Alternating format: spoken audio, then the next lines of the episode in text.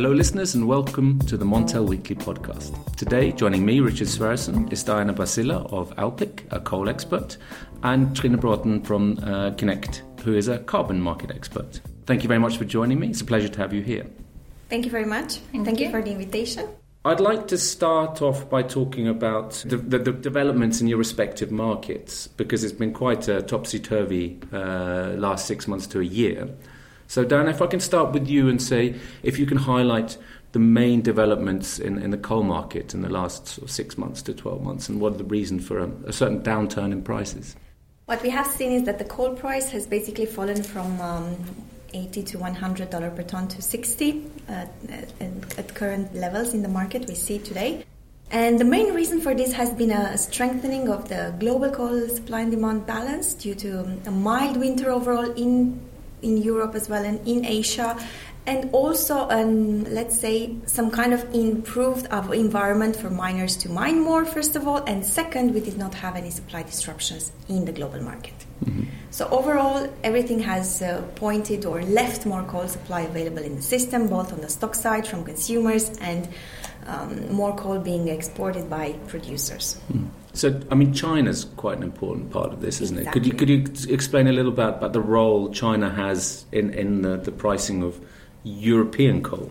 The main role that China has is especially related to its coal production domestically. Mm. What China has been doing in the past two years and a half has been to invest more into its mine uh, mines, into the coal mines in China, and what we have seen is now that uh, China has uh, actually uh, kind of it owns at the moment more coal mines, more advanced coal mines. It's only also available or able to produce more coal. So therefore, higher mining uh, capacity leads to more coal production in China. As a result, the Chinese government also has its own preference, let's call it for the price they should see in the market. And as a result, each time the price falls out of the band that the Chinese government wants to have, they play around with imports, meaning they either open the tap or close the tap mm. for coal imports coming from, from especially Australia and Indonesia and other markets. So this is what happened this year. In the beginning of 19, the Chinese government decided to put a stop on coal imports, as a result, leaving more coal available into the Pacific market and ending up depressing prices mm. in the mm. area. In Europe, on the other hand, as you can imagine, since less coal from the Atlantic that is supposed to feed Europe is now available overall, ends up with improved supply in the basin. And if you combine that with mild weather and lower consumption, you get the API 2 at $60 per ton. And this could be set to continue? I would be cautious mm. in uh, uh, stating that, since now we, we, if we look at the level itself, we have seen this level back in 2015. Mm. But you have to consider where the oil price sits today compared with where the oil price was sitting back in 15. That was 45. Now we see $70 per barrel, which is of course supporting the production cost in coal. Mm. So therefore, I would uh, say that uh, these levels, or um, in a way, are, are very very close to the production costs uh, that we see, especially from uh, miners in the Atlantic, like Russia. And below these levels, then uh, it, it, implies that the market will have to stop mining. Basically, mm. we, we should see supply destruction everywhere in order to rebalance the global coal market. Because you had some interesting numbers. the total market size is about 7 billion tons. China produces domestically 3.5 billion and imports 200 to 300 million. Trina, moving on to carbon now. Not so so many global factors involved in driving the prices here, but it's certainly been another topsy turvy year. And uh, I think uh, we're at our, our fundamental price driver conference, and you highlighted some, some extreme cases of volatility now, what have, what have been the main drivers in this roller coaster year, if you like? Yeah, it, it's a lot of different factors playing in here uh, mm. for the price development. But I, I, would say the mostly the main factor is actually the sentiment and all the price outlooks predicting increased prices and keeping all the speculative trading activity uh, with the increased volumes and positions in this market, really driving the volatility uh, and really increasing the spreads we've seen. Um, so it's definitely one of the uh, biggest factors, but we've seen Uh, of course, the UK and the Brexit development the past two months, uh, we see the market is reacting heavily to news related to this, and mm. Um, all the upward movement we see in the past two months is related to the delay of the deadline of the uh, European Brexit mm. or the UK Brexit. Mm. so, of course, and the downturn has been the confirmation of the fears of a no deal Brexit. Yes, yeah, yes, yeah. basically. Uh, mm. So this uh, this political game is playing a huge role in the price development uh, on a daily day basis, mm. and also triggering. We see kind of the technical trading activity in this market is uh, heavily influenced by all this uh, activity, mm. basically, and and and we see these trading levels uh, being broken both on the upside and also on the downside is triggering further positions. Hmm. Uh, so um, it's it's a very interesting market to follow at the moment because mm. it's a lot of things happening. Mm, and absolutely. just uh, just today, it's actually broken the key uh, resistant level at the 26 euros per ton, and mm. which makes it very interesting to see the development if it corrects down mm. uh, within the next couple of days, or if we actually go into a new uh, trend line it'll be very dependent on news about Brexit, I suppose. Yeah. Yes, um, of course. But so it's quite interesting here. You're both analysts, but you're saying also that analysts uh, have driven, been part, have, have partly driven this market upwards. I think there was some some, some crazy numbers out there: 100 uh, euros a ton and 65, 45. So so that that's quite interesting. You also mentioned here earlier, Trina, that the number that speculators were trading in, in the markets, 160 million tons you mentioned. Uh, yeah. Could you could you explain that number a bit more? What kind of percentage of the total, or what does it represent on a daily level?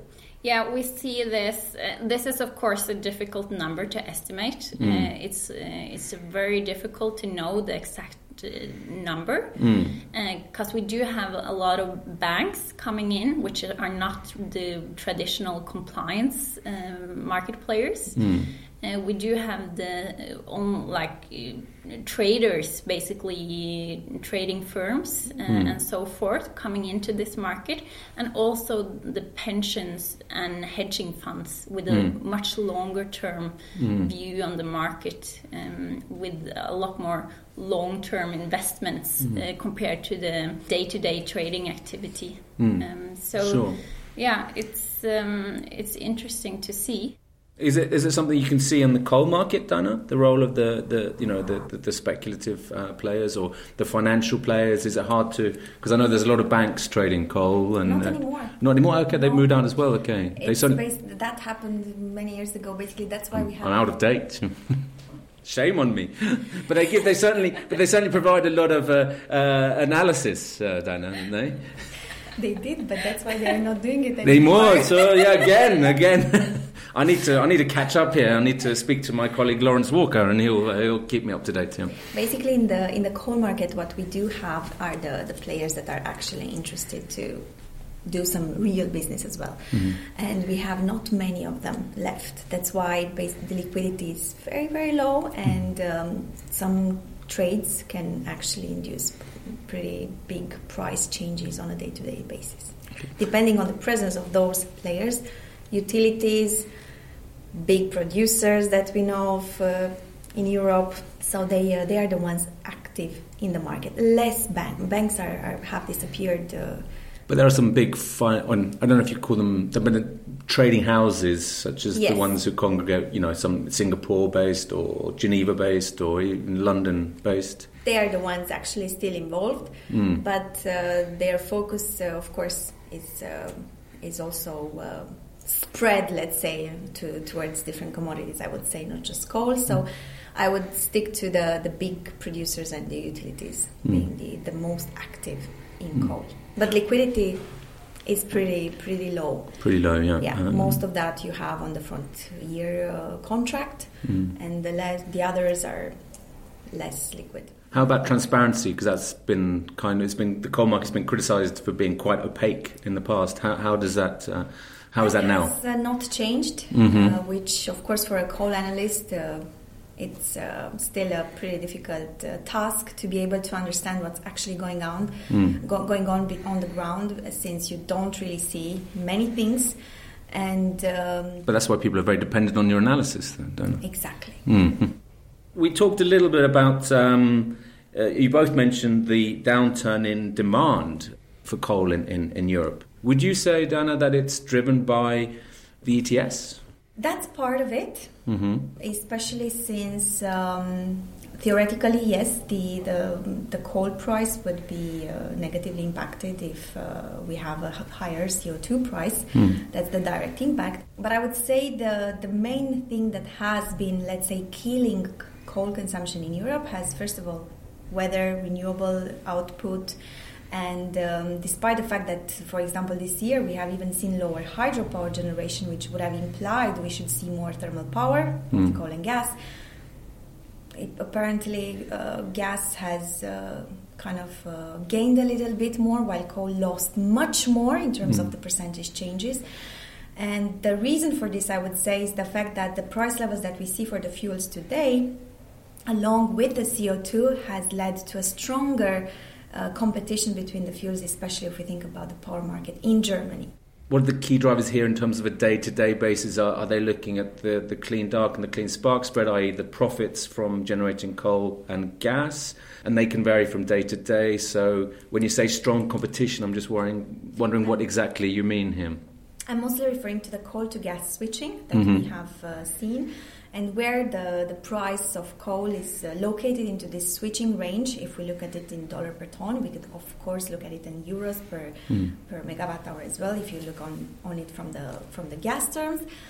So what we have seen is that uh, due to the decline in the gas prices that we have witnessed this uh, year in Q1, uh, we have seen stronger competition from gas uh, in the power market, which of course puts downside pressure for coal. Of course, a higher CO2 price would definitely be uh, supportive for improved or higher gas uh, power generation compared to coal power generation, but what I would say to, we can witness today in the market is a stronger interdependence between these three and uh, kind of keeping the, um, the price levels within the switching range. So it's more an interdependence rather than one or the other, in a sense. Yeah. How, how do you view this, Tina? I think uh, the political side of this is kind of really relevant um, because um, all these countries having these phase outs plans, plans for uh, coal, I think this is kind of putting the sentiment uh, in the market and also contributing to lower investments in in Europe. Um, And we see as coal is polluting more uh, compared to gas, uh, with uh, lower production from coal, then basically in the long term uh, you would have less demand for EUAs uh, and uh, so and carbon allowances. So That could drive the price down, then, in effect. yes, uh, in the long term, So an definitely. coal exit, lower carbon prices. It seems Uh, sort of counterintuitive. Um, uh, we've discussed this before on the pod as well, but Yes, uh, and uh, in my opinion, it's, it really depends on how the government uh, actually act on closing down uh, these um, coal power plants. Uh, if they choose to actually voluntarily cancel the uh, allowances, uh, similar the amount of emissions from the coal plants, then of course it wouldn't be a, a bearish uh, No. uh, factor for the carbon price development, then it will be more uh, neutral. But of course, it's uh, this is really difficult to predict because it's such a large investment for all of those uh, different countries uh, and governments to really do those investments in purchasing the allowances and then cancel them. Which it's like burning cash. yes, basically. And what, Um, what economics or finance ministry would do that? Uh, Yes, uh, and it, it has a really high cost for the government to do this. Uh, so it's, it will be really interesting to see the next couple of years which countries actually going for this strategy uh, and who's not. Could I ask you to pinpoint a few where you think it's most likely? I think it's likely that uh, Sweden Mm-hmm. would uh, go through with, with this strategy. Uh, I think Germany will have a lot of pressure on their side to to actually execute this. Mm-hmm. I'm a bit uh, hesitant to exactly estimate the numbers there. I don't believe they will do it for the hundred percent volume, mm-hmm. but maybe for some percentage in there, mm-hmm. uh, which will support the prices. Um, mm. And of course, I believe France will, will go ahead with this uh, canceling uh, mm-hmm. of free allowances. But of course, France don't have those emissions compared to to Germany. Mm. So again, uh, we Germany and Poland, uh, for example, will be those two nations we're really interested to follow these Poland, kind of discussions. Yeah. Of course, because Poland doesn't really have the choice to switch to gas in a sense, because it's 90% uh, dependent on coal fired generation. So I think there's quite a disparity in the options available across Europe and to, to switch uh, to switch from coal to gas, if that's a fair assessment. But you, Diana, you, you mentioned in your presentation earlier as well about the certain amount of greenwashing that's going on here, and some some miners in particular are are mentioning that you know, hmm, no, uh, we're we're not uh, we're not going to mine, we're not going to open new mines because we're going green. But do you think there's something something else going on here? Well, first of all, not naming any names, of course. First of all, we uh, have to consider the, the capital flying out in a way, the capital acts. I mean, with mm. miners or uh, produ- producers of coal and also utilities now are facing some eras where the investors are running away from coal, right? As we have seen, even the Norwegian pension fund coming out uh, two days ago saying that uh, they will limit production of, uh, put caps on the production of thermal coal and coal power generation. So this is one thing that, uh, first of all, uh, in a way. Uh, prevents producers to, to put more money into developing mines. Mm. But second of all, if you think about demand, as you we have mentioned, and especially long term, demand when you, it comes to the coal exit in Europe, when it comes to China moving away to more cleaner technologies, when it comes to all other countries mm. uh, trying to switch to cleaner fuels or investing more in renewables, mm. We kind of have a consensus in terms of where coal demand is going. And mm. uh, that's not a very positive trend, let's say. Hmm. Therefore, it would be wise for you as a producer to basically not mine more in the front in order to kind of deplete your mines, but wait a bit and kind of distribute this production for longer years, as that will give you even higher margins mm. in the longer term. So that would be. So by saying you're not going to open new mines, you're not saying you're going to give up coal mining. You're just saying you're going to wait a few years until you sell it.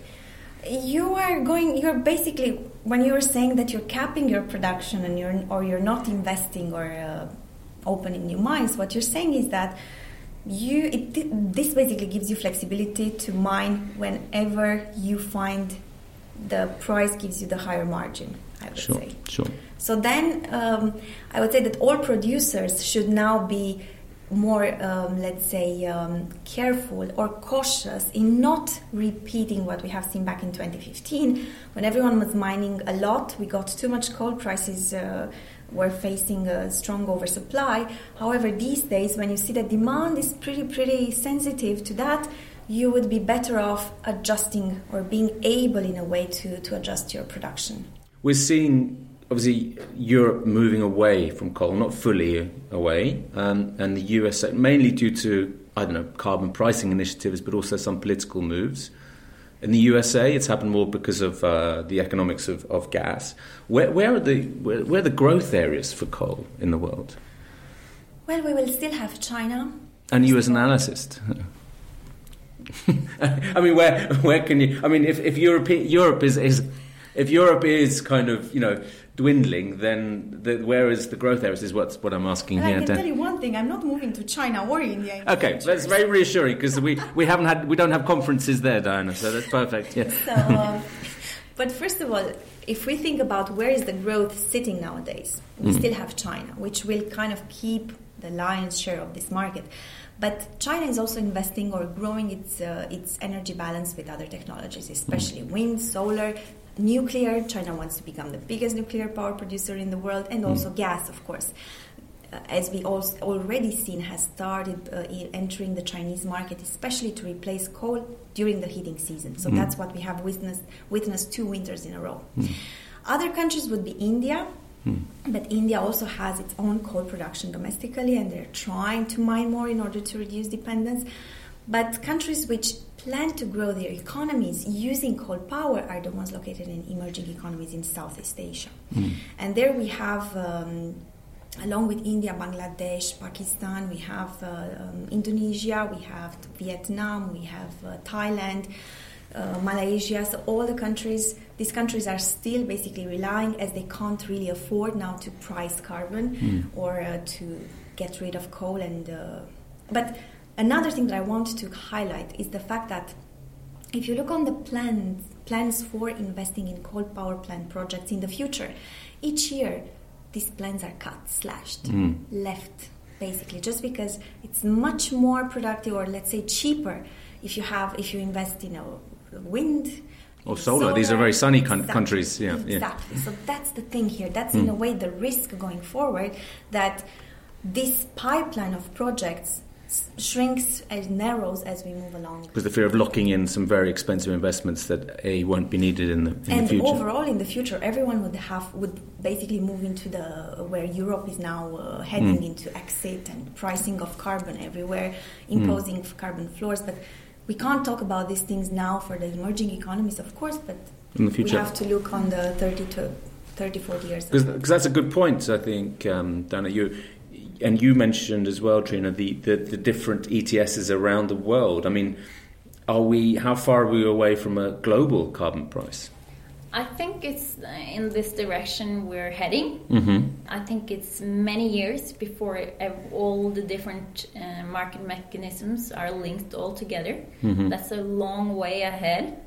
But we see that all of these national and regional market mechanism is uh, entering into force every single year uh, in actually all continents. Uh, we see them uh, popping up, and of course, uh, when uh, China is introducing its uh, carbon market in 2020, uh, it will be the largest operating uh, carbon market and will have a significant impact on also the development of new similar uh, initiatives in in other countries, for example in Asia.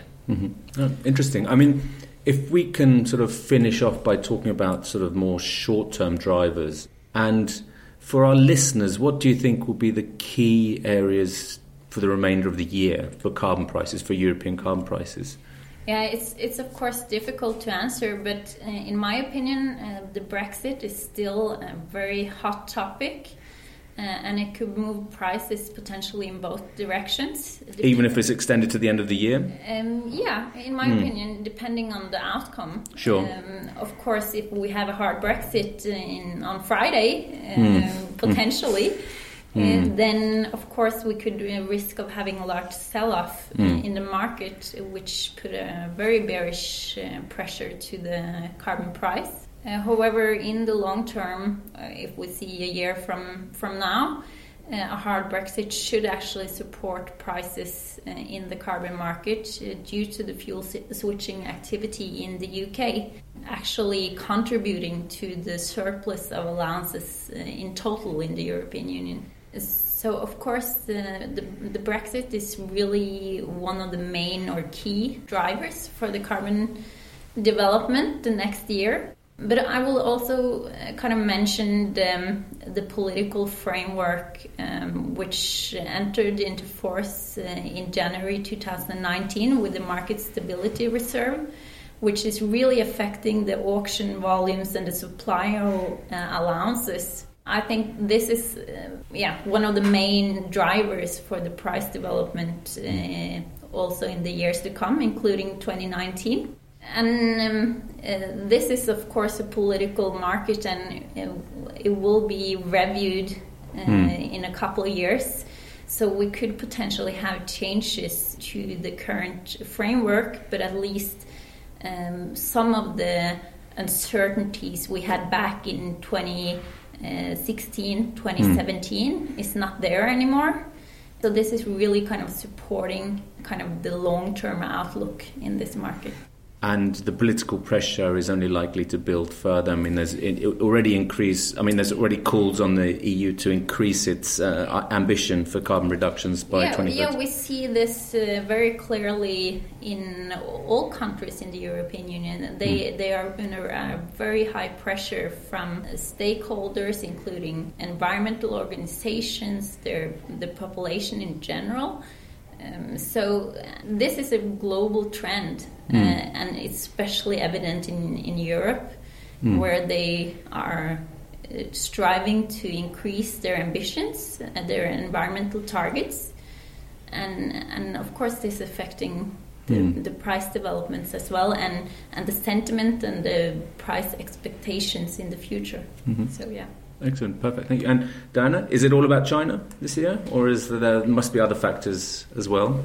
It is all about China, mm-hmm. and I think we should definitely take a very, very close look at all the policies that the Chinese government is uh, coming out with. Mm-hmm. And at the same time, um, we should be careful uh, what is going on on the producer side, trying to kind of understand if they really adjust or on the Chinese production of coal global, or, global global, global coal, market, coal production. Say, like yeah. basically all the producers how they respond to the price level that we see today because overall it's thirty dollars down from the beginning of the year in, mm. in the end. So there should be something happening slowly, of course, because we are talking about coal. Not we can't just uh, pull uh, open a tap or close it. It's mining, and that that's a, a more difficult or uh, process or uh, lengthy, let's say.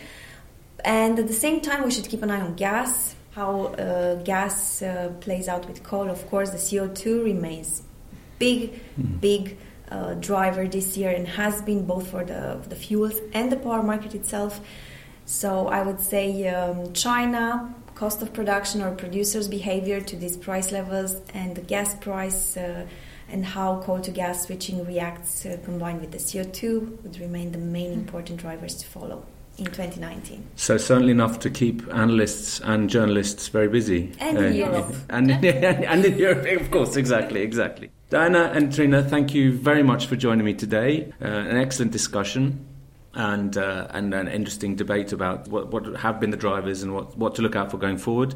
So, this is Richard Sverrisson signing off from uh, the weekly podcast. Uh, please remember to keep yourself updated on Montel News, and we're on Twitter and LinkedIn. Thank you very much. Thank you very much. Goodbye.